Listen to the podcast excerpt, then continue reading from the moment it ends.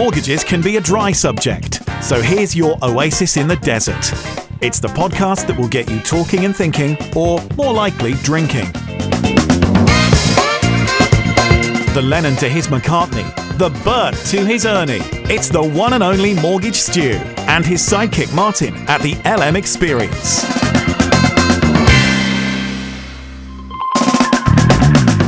Hi there, welcome to the LM Experience. Uh, today it's episode 62. Morning, Martin.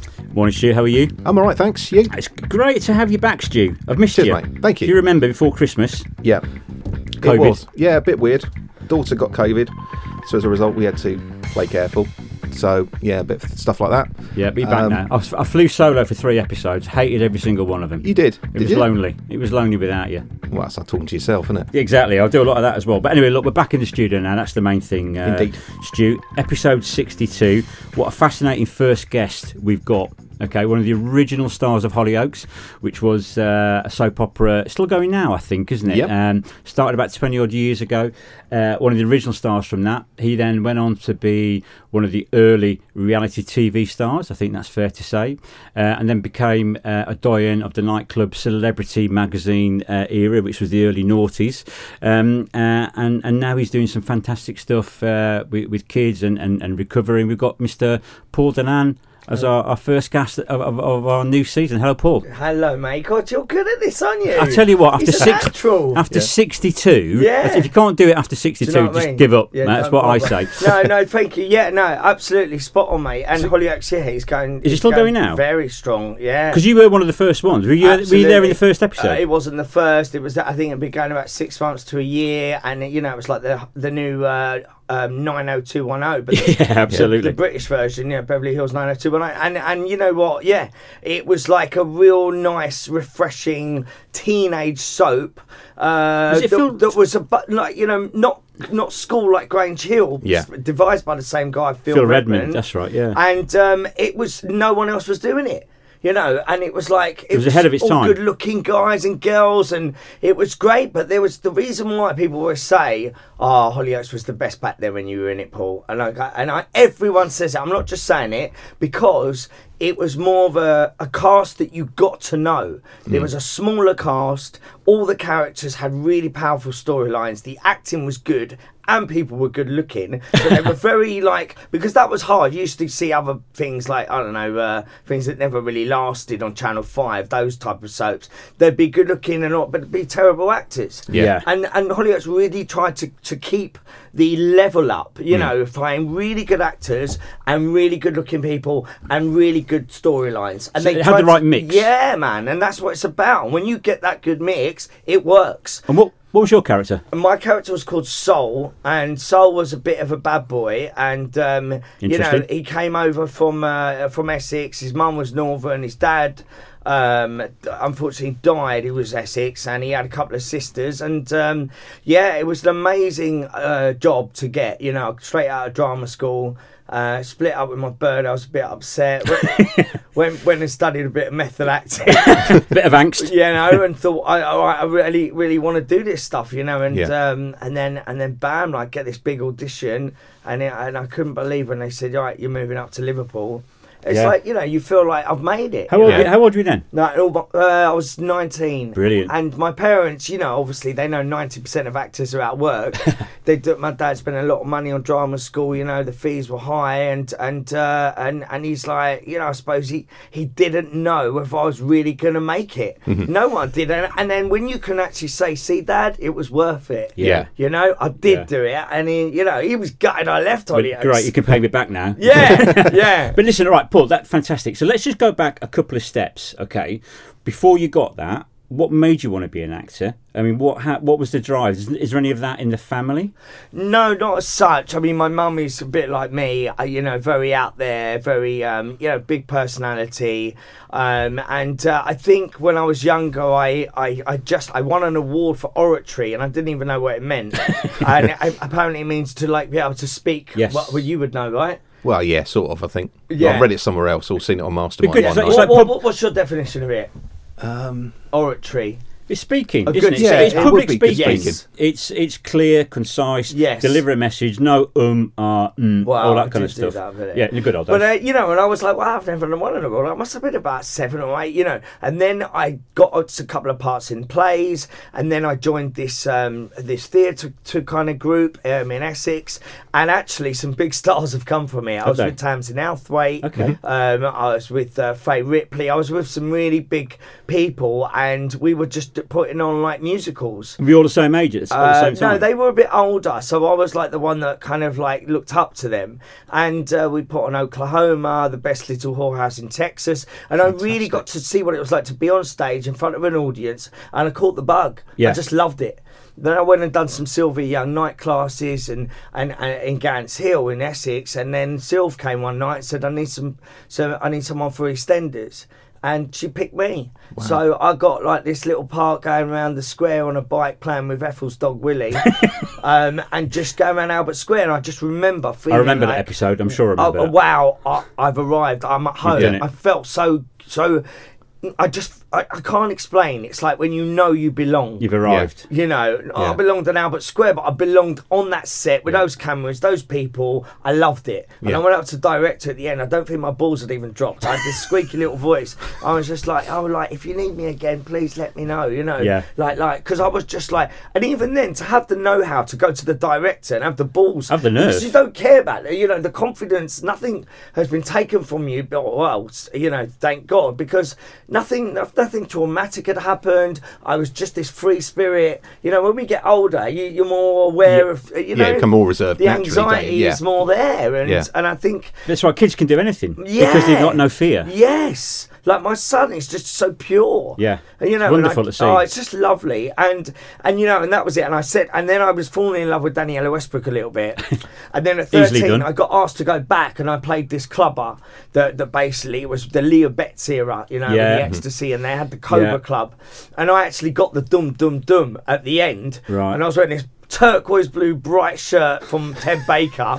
it was like fifty times. Too big for me, Yeah. Because back then in the nineties, Everything was like that, everything it? was baggy. It was baggy, wasn't it? MC Yeah. Hammer time, and um, and you know, and I and I got friendly with Dean Gaffney and Paul Nichols, and and and Daniela was amazing, and you know, and I just kind of said to my mum and dad like, I want to go drama school, and they were like, well, you got to do your GCSEs first, Yeah, and just all in case. that. and then yeah, and then I auditioned for Italia Conti, which is an amazing Yeah. drama school, and and I got in, but you know, back then it was probably about three grand a term. Now I think it's about ten grand a term, maybe more. It's like thirty grand a year. I mean, that's like. And you still have to audition and get yeah, in. yeah, yeah, yeah. Yeah. You don't just buy your way in. No, no, no. You, you, you. They're very strict. They don't Yeah. let anyone in. So you you had a natural, and there's there's no no previous acting talent in in the family, as far as you're aware. Yeah, And then suddenly you're so you're in, and then you're in Hollyoaks at 19. yeah. I did at Conti's and I, and, and I paid. got my degree in performing arts, and then I came out of that, and I was just like, well, what do I do now? And I went to Sylvia. I said, do you want to be my agent? She said, yeah.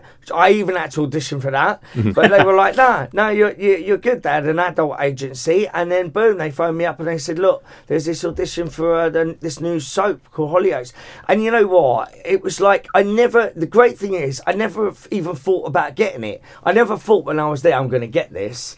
I just did. Hmm. I just was. Yeah. I just knew what I could do, and I did it the best of my ability. And I think I wish I still kind of had that where I'm not even thinking, I really want this, or I really hope I get it, or I'm going to get it.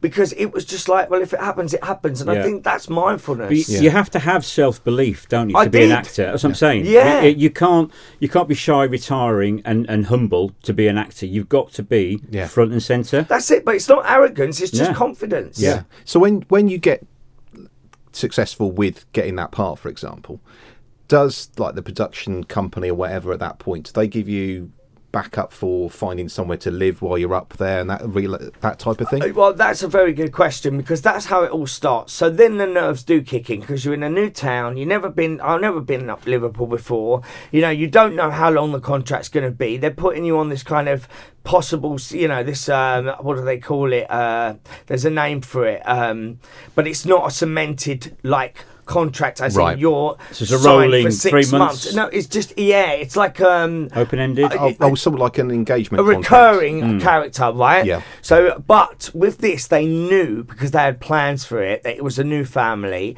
and it wasn't going to be that. It was going to be cemented. And when they gave me that contract for the first six months.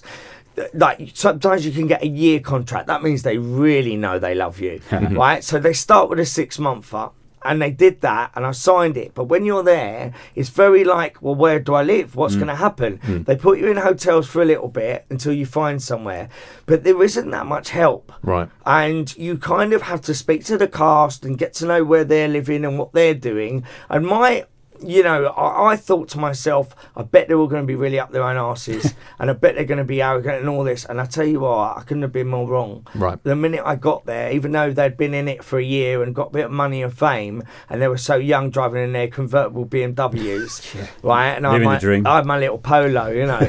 um, they, it, it was like the minute I got there, Will Mellor just come up to me, put his arm around me, and was like, "All right, bud," and he just took took me under his wing, took me shopping, Yeah. obviously, just showed off like you know, driving around it, it with the music blaring, but like really showed me the way and made me feel welcome, and it beca- and it really was, and I know everyone says it, but it really was a family, Yeah. and Yeah. it was beautiful, and and in the end, you know, you all live together. It's just like university with Yes. money. Yeah. Yeah, yeah. Yeah. What? And how long did you do that for? How long were you on? So then I got the year contract. Now, I, I did. So you knew you'd made it uh, then? yeah, and then I did it, and then I did four years, and I was um, engaged to someone. I met someone, and she lived in London, and uh, this was like you know towards the end of the four years, and um, I'm like now nearly twenty three. I'm about twenty three, and I just felt like I was up and down every weekend trying to see her, see my family. Um, and I'd lost my grandpa, which who lived with me, uh, well, lived my family or, or my parents all, all my life, and and that really devastated me. And um, and I just said to them, you know what, I think I'm gonna go. And they were Hollyoaks were really upset. Hmm. They were like, well, well, why would you just leave like mid contract? And I just said because I want to play other roles. Like I realised that I was being pulled to like I, I don't know. It wasn't just her. It was more about if you stay in a soap for too long, back then the rumor was you'll get stereotyped. Yeah, And then Ian Beale. Even, even more difficult to. Classic example. But having said that, is it Yeah. what a great career for? Uh, the Ken Barlow, Yes. you know, stuff, Yeah, yeah. and and I thought, no, I'm an actor. Yeah. I want to play different. There's not much more that can happen to this character. There's so much that happened. It felt a bit like it was going to be a bit too unreal. Did it become bit, stereotyped? bit far fetched. So, Yeah. but you know, they do how they get away with it. They do if you want to stay ten years. So they were gutted. I was, I was a bit like upset, and I was probably the beginning of my addictions were starting, Okay. and I believe that maybe I. You know, I don't know if I made the wrong move, but anyway, I left. And I tell you what, it's weird when you suddenly don't have that anymore. Yeah. yeah. It's so hard. You leapt into nothing, effectively. Well, I had something lined up. Uh, I had to, I got I got hired by Channel Four to do the Priory, which was a chat show with Zoe Ball and Jamie Oh, Theakston. yeah, I remember that. Yeah, So remember I that. did all of those series um, as the outside broadcaster. Got you, yeah. Uh, presenting, and it was brilliant, but it wasn't the everyday soap opera. The routine. Yeah. what you, yeah. So then suddenly I'm being invited to parties. I got this, the da da da, and suddenly you know, like instead of like having a bit of a night with the boys, I'm now doing it a little bit on my own. Okay. And that's that's like the you warning lo- you lost are that there. family that you had yeah, at Holly- Hollyoaks. connection. It's connection. Yeah. Mm. And the opposite to addiction is connection. Okay. That's the antidote.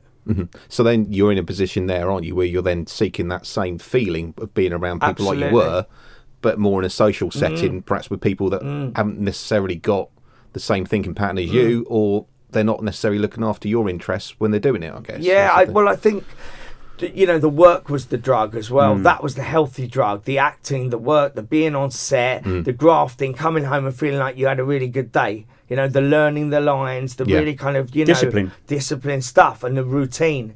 And when that goes, it's very scary. Hmm. And um, I didn't even know about all of that. You know, now I, I, I- you know, looking back, I'm not. I can see it. I can Yes. see why it started, and you know, I uh, was young and I was I like you know, and and, and I I just started getting into it, and I, I think then you can cross that invisible line where suddenly.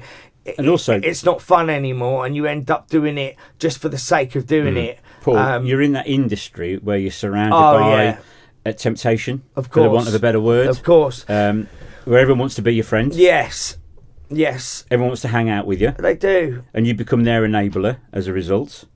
Um, is that kind of what happened? I, I think you know. I think what it is is that that it's my choice to be around that, Mm. and I was swept into that. And the Lon- the London scene back then was big.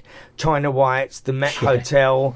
It was all you know. You had like your Finley Cool Grays. Britannia. It was all. Uh, you had your, you know, your Katie Prices coming up. You had your Ant and Decs, but you also had your, your kind of massive attack, your, your Prodigy, Yeah. your Roni Sizes, your drummer. You know, you had the really big bods that were coming through, coming up. The Oasis era, the Robbie Williams. I mean, you know, the amount of time me and Robbie partied. I mean, like it was all of that clan. Yeah. It was- you know, it was a Spice cult- Girls. It was, it was uh, almost like, in a way, I guess, it, that there was like a 10 year slot, wasn't there, from like 95 through to 2005, where the whole country was doing different things, Yeah. but they were going through that whole period of time, weren't they? Where was everything was Britpop. changing. Everything was changing at the Britpop, same time. uh, Britpop it era, the grunge Britannia. era, you Yeah. know. But I mean, it was after grunge. It was, it was, yeah, it was massive. it was And- a cultural thing, wasn't it? Yes, and the Hmm. A-listers were coming out on a Wednesday night to China Whites, and then on a Monday there would be like uh, the other place uh, uh, near there. There would be there would just be these these these places that you could go, and it was amazing, Hmm.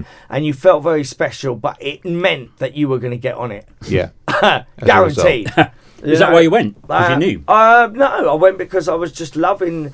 I was enjoying it, Mm. and and it, that's what came with it. That's what kept you going. You know, the booze and the drugs and Yeah. and the women, and it was it was fun. But then you know when it stops becoming fun, that's what I mean about the invisible line. Why do you carry on? Did Yeah. you identify that that point? Can you, looking back now, can you see where it stopped being fun? Mm, yeah. Yeah, yeah, yeah. Um, but there, were, but then sometimes it was fun. So it was mixed. It's like, oh, it's not fun. Why am I doing this? And then suddenly it was fun again. So it kind of confused you. Bit of a yo-yo, Yeah. Yeah. And then suddenly it never was fun again. ever. So when you, Yeah. when you come off the back of big show like It was Hollyoaks, problematic. Yeah. yeah. So when you come off a big show like Hollyoaks and then you go out seeking new work and that type of thing, what sort of process is there normally for that? Is it a case that your agent then putting you up for roles? Yes. Yeah. So I then got a massive commercial with Kate Moss, the new Rimmel advert, mm-hmm. and I did that. And that kind of bought me my house and this, that, and the other. I mean, it was amazing. And it got sold to 22 countries around the world. And she was just incredible. And I felt so lucky. And they didn't hire me because I was from Hollyoaks. They actually nearly, when they found out, they were like, oh, it's him.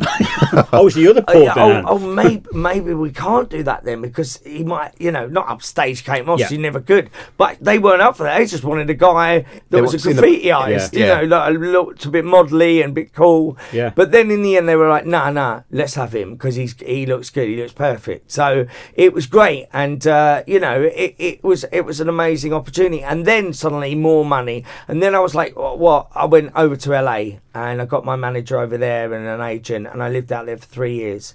And I think it's amazing there, but when you haven't got again connection with people, I didn't know anyone. I was on my own, Very lonely you place. know. And uh, I took my girlfriend there for a bit, and then I met a girl and I stayed with her. But to be honest, it's very lonely. And when that happens again, and you're trying to, you know, do drugs or smoke like weed or whatever, and then you got this big audition as well. Like you, you're focusing on the audition, but then you're like, oh, it's all right, I'll get a bit stoned, and then your, your brain's not quite with it. And the next morning you wake up, you go to the audition, and and you've got to be on your game. And I was, but not maybe not enough. And I was young, you know, I was young. I can't, I can't be angry with myself. No, and a lot of the things I did, you know, do really well at. But the competition is massive. But all you need is one big film One big And break. one underway. big break, and um, you know, and I did, and it got taken away from me.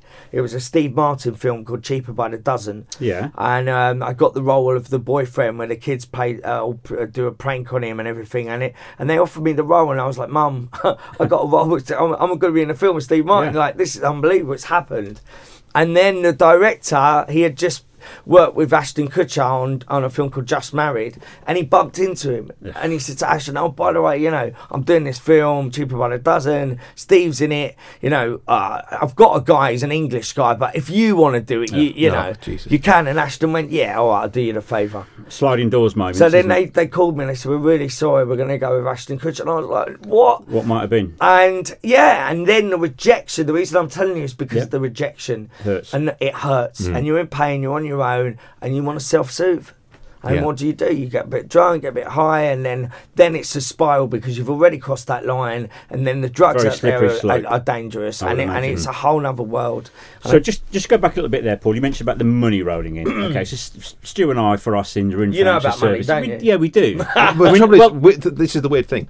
This, the, the numbers that we talk with with clients to us appears like a uh, just numbers on a bit of paper. Yeah. In reality, because you we lose track with reality of how much money we're we're not physically dealing with it. It's just moving it through one lender to a client's solicitor sort of thing. Yeah. But it's that type of thing where we lose sense of reality over how much money is involved. just becomes another naught. yeah. but right.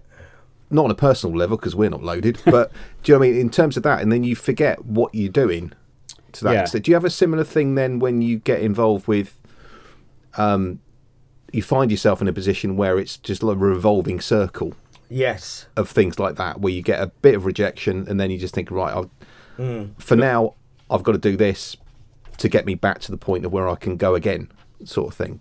Do you have to find a, like a, a coping mechanism of sorts? What now or Um, back then? Back, back then, for example. Um, I, I, I, I, I, explain your question again. Yeah, so sort of like if when you when you got rejection back then, Yeah. like with getting that knockback Yeah, on that yeah, job, yeah. d- is it then a case of does that push you back into thinking right? For now, I just need to put it to the back of my mind. I wish. I know it killed me. Yeah. It, it was too. I'm. I'm too sensitive. Addicts are very sensitive, Yeah. and you know, and that's the that's the problem. We have like a high level of cortisol, which is uh, anxiety. Mm-hmm. Hence why people drink. But the thing is, when they drink, then it's a depressant, Mm-hmm. and then when they then wake up the next day, the cortisol levels are much higher. The anxiety is even more. Right, That's why they need something to calm them. Mm-hmm. You know, but it's only a uh, very limited time that it's going to calm you until you know it becomes worse. The problem. Yeah. It never gets better. It's just it just numbs it. And for me, like you know, either getting stoned or high or whatever. You know, I wasn't a big drinker.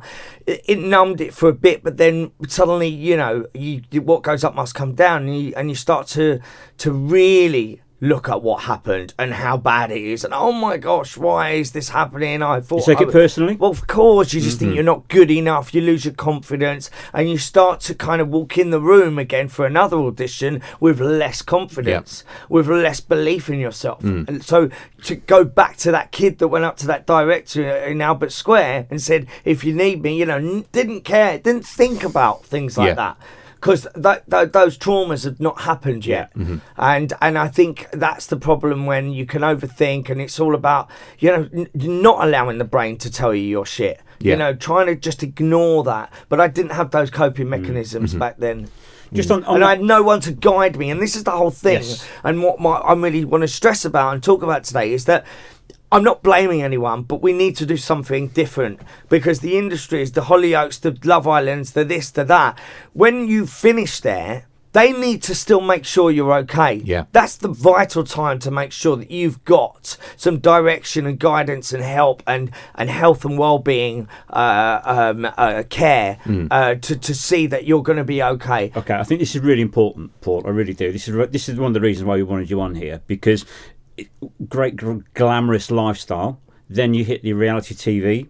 Um, um, I came back from. America. Yeah. I was like eight stone, and they were like, "Oh, we're doing this new reality thing." I was like, "What's reality? Yeah. What does it mean? What part am I playing?" They're like, "No, you're you." No script. No, Yeah. but you're going to be like really five hot birds, celebrities, Yeah. five hot guys, and we're going to pay you to sit on an island. Oh, okay. Yeah, give sign me a up. go. I'll do it. Yeah, I'm waiting for that call still, even Do you know now. I mean? But anyway, yes. So what happens after that? Because suddenly that I mean, you caught the crest of the reality TV wave. I think the mid noughties. Uh, Yeah, you had everything. Big Brother was the only thing that we could Yeah. relate it to. Yeah. So I'm shipwrecked. Yeah. Like we didn't really know what But reality Love was. Island ca- came at the right time. In the middle of that big culture shift that we talked about a moment ago, Yeah. and that elevated you to Yeah, actually ridiculous. probably more stardom than you more had as an actor. Ever, ever, ever. I became more famous from those six weeks than I than four years. That's crazy. On a soap opera. That's crazy. It was The, it was too much, and Was I it? can't explain the feeling of when because I was unaware of it. When you're filming, you're on the island, you don't see the cameras. But when you get when you're off and you suddenly see the other island that the crew are on, Yeah. 400 crew. I mean, it was the biggest production they've ever done, bigger than I'm a Celebrity, Get Me Out of Here. The same people Blimey. that do it. It's ITV1, not ITV2, not, you know, The real one. ITV1, mainstream, prime time. And they'd never done a show like it before. And they've got a guy on it that's, that's withdrawing, getting drunk, getting kicked off, having fights, shagging birds. Like it's their ultimate TV dream, and they're like, "This, how, how could we have?" We, you know, they just didn't know Did what you- they were getting, they, and I didn't know how much the public We're gonna- had reacted to it. See, that's my hmm. question. You're in a bubble, aren't you? You're Yeah. just being I've Paul no Danan. idea. Never seen anyone. So you don't, don't see no know. crew. You're not directed like these days. It's all orchestrated. Yeah. They just leave you, It was proper reality and TV. they just roll the cameras. Yeah. Real reality. No one telling you So- who to talk to, where to go with. when yeah, no direction, Nothing. scripts. So when you come back, when you came back to the UK, is that when you got the avalanche of attention? Is that Mate, when it you was realised? ridiculous. It was ridiculous. People just said the word Paul. Not even not didn't need to say my surname, and everyone knew who they were talking about. It was it was like I've never known fame like it, and I didn't like it. You didn't like it. I hated it. Of course, not. because did it feel fake? because no, because because it was intrusive. I couldn't ever go. I couldn't do anything. it's twenty four seven. everyone was watching, you know. But thank God back then social media didn't exist. Yeah, yeah. Because if it did, I probably would have. I don't know. I might Yeah. not have made it. okay. 'Cause it- Honestly, really? yeah. Because Well, because would you like someone literally taking pictures and following you around and pulling on you and taking your But hat off and grabbing you and thinking they own you and telling you, did you shag her? Did you fuck her? Yeah. Did you this? Did you that? What about him? Why didn't you knock him out? Why didn't you this? It's like, what, mate? Please let me walk the street. yeah, Let me go into the cafe. Let me eat my burger. Leave my girl. You know, like I'm, I'm with my mum and dad, mate. Like, can you just please? No, no, no. And they grab you and they want pictures and this, that, and the I other. think you, they own you. They own you. Yeah, because I think the thing is, well, probably back then as well, it was only a case of that you found out about. Well, you obviously knew as soon as they were following you around taking photos and stuff. But it was the day after if it went into print, for example. Whereas Of now, whereas now, Yeah. it's anyone, isn't it? Yeah. People chasing you around with the Absolutely. with the mobiles It's all behind online. them. It's all Well, actually, online. as we saw you coming in the studio, Yeah. someone stopped you for a selfie. Yeah, I know. That's already now on their Yeah, social that's media out there, platform. isn't? Yeah, And you've got no out there. control over that, No. and you couldn't control the fame Mm. post Celebrity Love Island. Um, and And the thing is, you know, I was, and they knew, they knew. Like, and I'm not trying to expose anyone here or anything, but they knew I was coming off some shit. They knew I was not very well. I was struggling, mm-hmm. you know. I was, and um, and they, you know, they gave me, they still give you booze. They still get, you know, and it's naughty and it's a bit mm-hmm. like and then, and then the worst thing is, yeah, okay, let them do all of that. Let them know that I'm, you know, struggling with addiction and still let me be on the show. But afterwards, mm. there was no help. okay, There was nothing. What what sort of things do you think now they need to do? They need to, and I know they are because of Caroline and Mike and all the people that have killed themselves. Um, but um, I think they, sh- you know, they shouldn't just be doing that because that's happened now. I, they are, they have a thing in pro, in in place where they'll, you know, give you whatever counselling afterwards, or you know, for, but I don't know how many times and I don't know for how long. And they're vetting people much more stricter before they take them on. Mm-hmm. But the problem with this new Love Island is that they're not celebrities. They've never been in this mm. game mm. before. They were like, you know, your plumber or your or your or your bathroom uh, guy or your kitchen bloke or you know or whatever or some Normal people. someone that's got a six pack basically. Yeah. And then they, that suddenly they got a million followers. They're massive for about six months, a year, mm. And then the new lot come.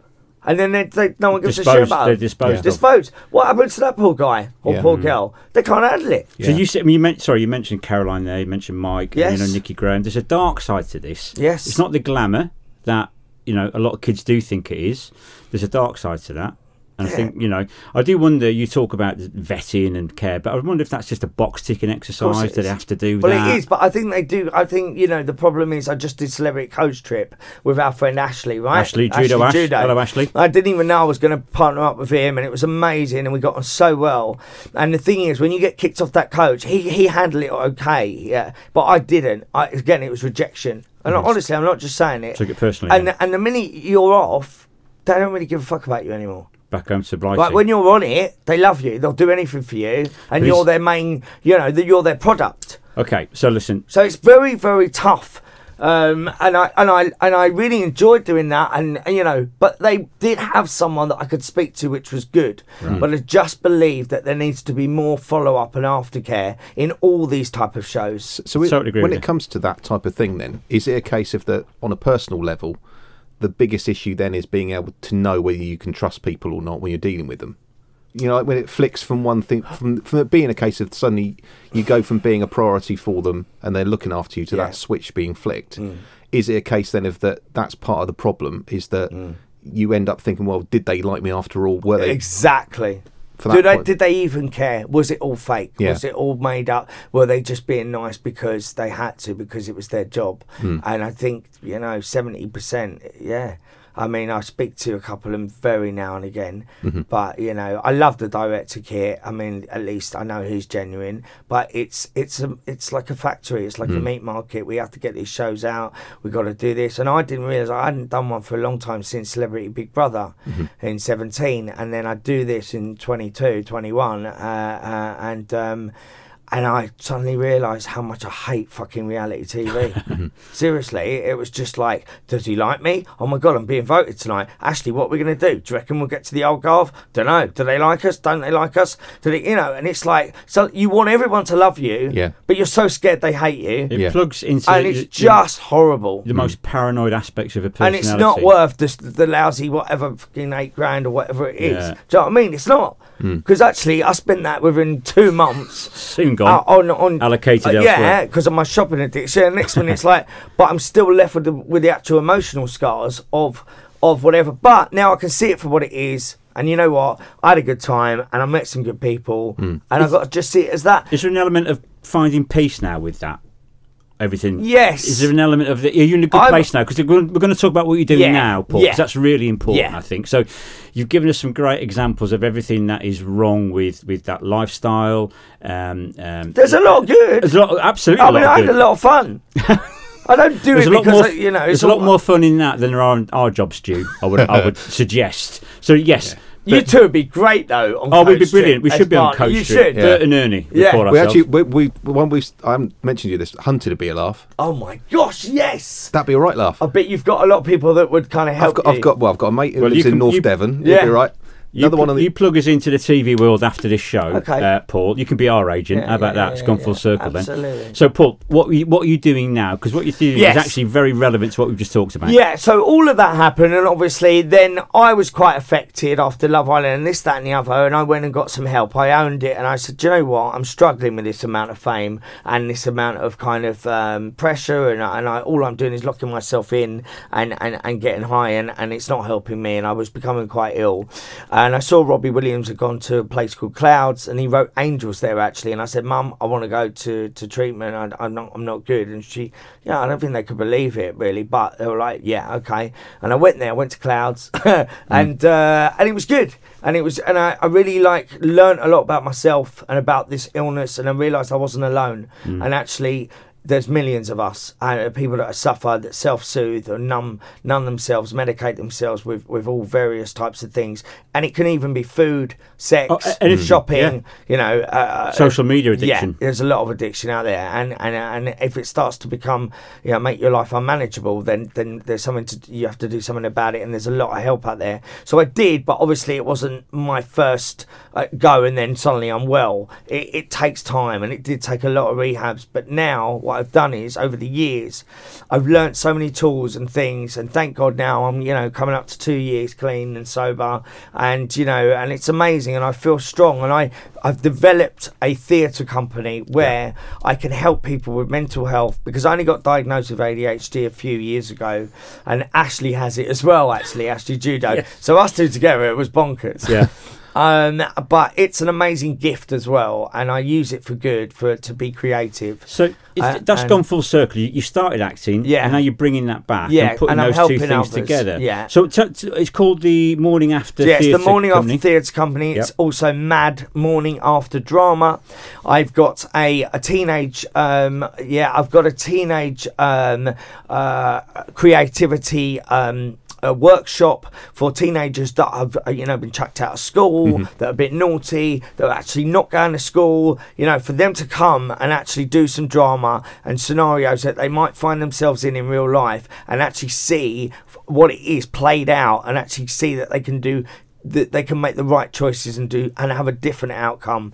Um and and you know like with ADHD when you have a picture and actually see something rather than just being told something it stays with you a lot more effectively. Yeah.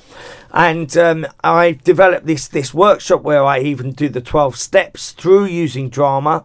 I'm doing a rehab in uh, and supported um, a kind of uh, rehab place called Adapt in Oxford. Um, I I started with my company in Bristol, so it's the Morning After Theatre Company in Bristol. I'm now going to Weston-super-Mare. I'm doing it there, and I'm doing it in London as well with CGL, who are a huge drug and alcohol agency, and helping their um, service users. Mm. And we're making like a short film, and I'm getting them used to camera equipment, so I'm directing that and kind of, but all through using drama and working with people with mental health and addiction problems that want a better life and, mm-hmm. and are in recovery.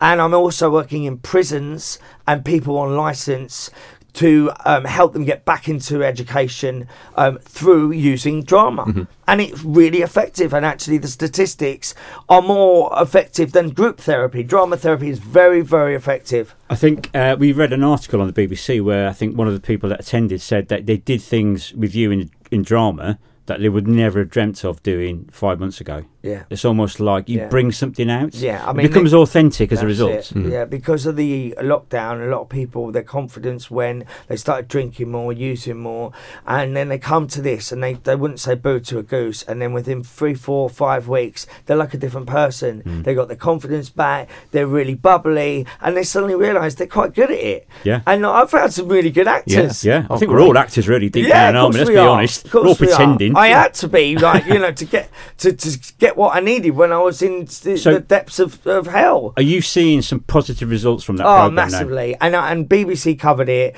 did a massive thing on us, and it, it's blown up. And now, honestly, the phone doesn't stop ringing. Brilliant. Everyone wants it. So yeah, you know, obviously, if you want to get hold of the morning after drama, the morning after theatre company, it's all on my social media, Paul Yeah. Danan. But you know, to be honest, I don't do it for the money. I'm not even really getting paid for much of it. I just do it because the results. I get more of a buzz from doing a session with those type of people, with people like myself that I can relate to, then I get more out of that than I do out of you know doing a reality show or or a job.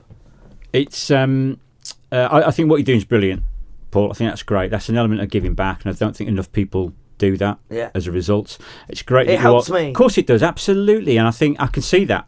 You're you're very animated talking about it. Um, it's giving you a new lease of life, Yeah. new direction in life as well. Me how, are you, how are you funded then? I mean, Is there any way that we can put a shout out to Yes, people? thank you for saying that. Yeah, it's really hard. So basically, we I did a just uh, giving page, um, and uh, you know people have put a little bit, but there is a JustGiving link on my LinkedIn, and, and, and you can find it the Facebook page of the Morning After Theatre Company. That's all you got to type in, and there's the link there. If you even a fiver, it just helps keep the hall open, the coffees come in, and like us to be able to give back to the community, so they can come for free. They don't. They shouldn't have to pay a penny Yeah. uh, because they deserve it. They deserve a better life, and it So- and it, and it Okay, does so help g- like that. it a- a- but re- they were funding, you know, I have to appeal, apply for that stuff. We're at, we're at the end now. I think we Yeah. could probably do another five hours. I, I was going to just say, you know, there also six years ago I started a podcast called The Morning After Podcast, and that's a very successful one, isn't it? Yeah.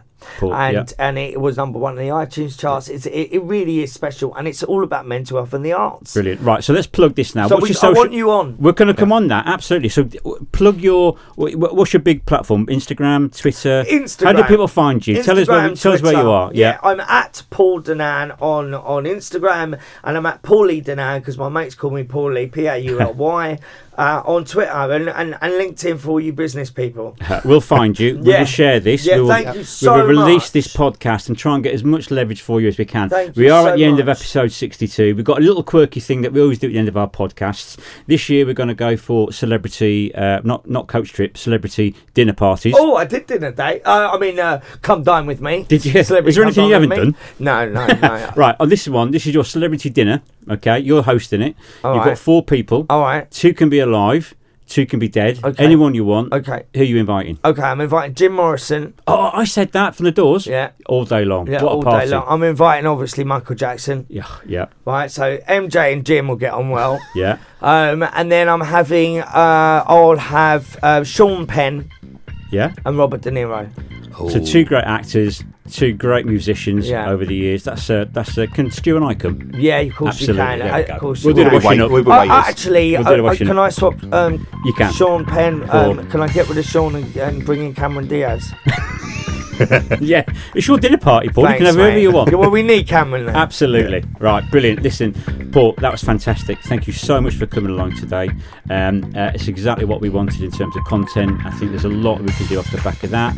We'll give it as much of a push and exposure as we can. If you can return the same on Of your, on your social it's media. lovely to meet you guys. This is the start of a good relationship. and absolutely, if we can just help one person yeah. right now, that would be a good that start. Yeah, man. Absolutely. Thank you so much for having me. Brilliant. Thank Cheers, you. Paul. Um, so that's episode 62 of the LM Experience. Um, if you'd like to come on the show yourself, you can do so. All you need to do is contact us through our Twitter feed, which is at the LM Experience, and uh, we'll be in contact and hopefully in the studio soon. Excellent. Cheers, Steve. Cheers, Cheers, guys. Paul. Thank you. Thanks for listening, and please subscribe and follow us on Twitter. And remember, there ain't no party like a highly regulated mortgage party, and your home may be repossessed if you do not keep up repayments on a mortgage or any other debt secured on it.